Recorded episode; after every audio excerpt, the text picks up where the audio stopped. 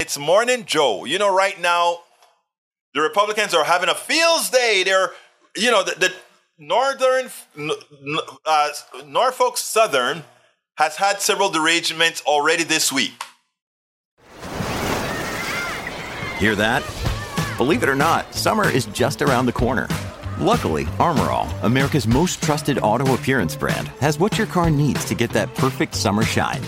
Plus, now through May 31st, we'll give you $5 for every 20 you spend on Armor All products. That means car wash pods, protectant, tire shine, you name it. Find out how to get your $5 rebate at armorall.com. Armor All, less work, more clean. Terms apply. Somehow, they want to put the blame of these derailments on the administration. And you know, you people are not actually seeing the bait and switch.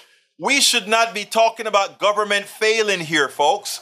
We should be talking about a greedy private sector not investing in its in its own in, in its own hardware, in its own capital to keep us safe. That is the discussion, not government. The discussion is a private sector failing. These derailments are not a result of the government. They are the results of a private sector who wants to keep the government away. To somehow change the discussion to make it seem like Buttigieg or Biden or, or the director of the NTSB or any one of these guys have any responsibility here other than having not created the regulations that prevented this because these private companies bribe their politicians to overturn break in policies, chemical policies, and all of these. It's blasphemous that somehow Republicans now are attempting to blame the administration and Buttigieg and others. And you know what?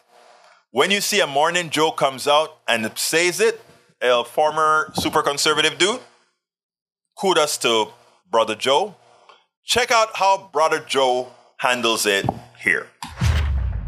You know, it really is fascinating, though. You look at the Republicans, they're trying to blame Pete Buttigieg. They're trying to blame Joe Biden. They're trying. It's like Marjorie Taylor Greene. But they just highlight to, actually trying to blame Joe Biden for fentanyl deaths that tragically happened in 2020 when Donald Trump was still president. So they talk about Pete Buttigieg, and they take everybody's eye off of Norfolk Southern.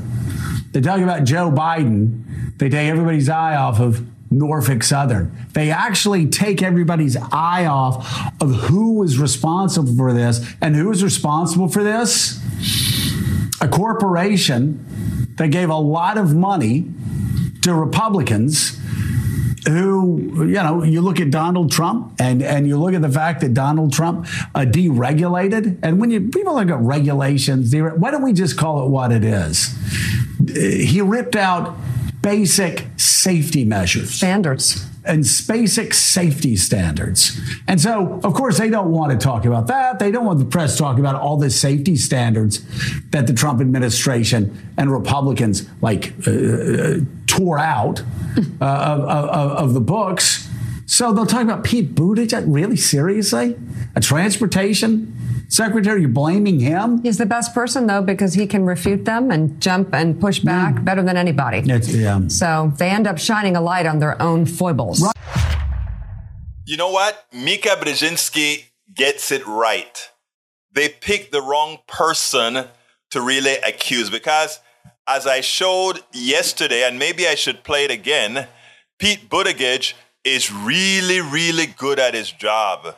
Pete Buttigieg is one of the best spokespersons for the Biden administration. And we spend a lot of time deconstructing the news, trying to trying to parse it into a form that everybody can understand. We try to find those little nitpicks where uh, it goes, it flies above the fray, etc. If you really like these videos that we do, I want to ask a big favor. Please go ahead. Number one, subscribe to our channel, and number two, please join if you can. Thank you so kindly for watching. Keep watching. Please remember to share. We must populate the entire internet with our progressive message, a message that we know is what most Americans say that they want. So help us, please join.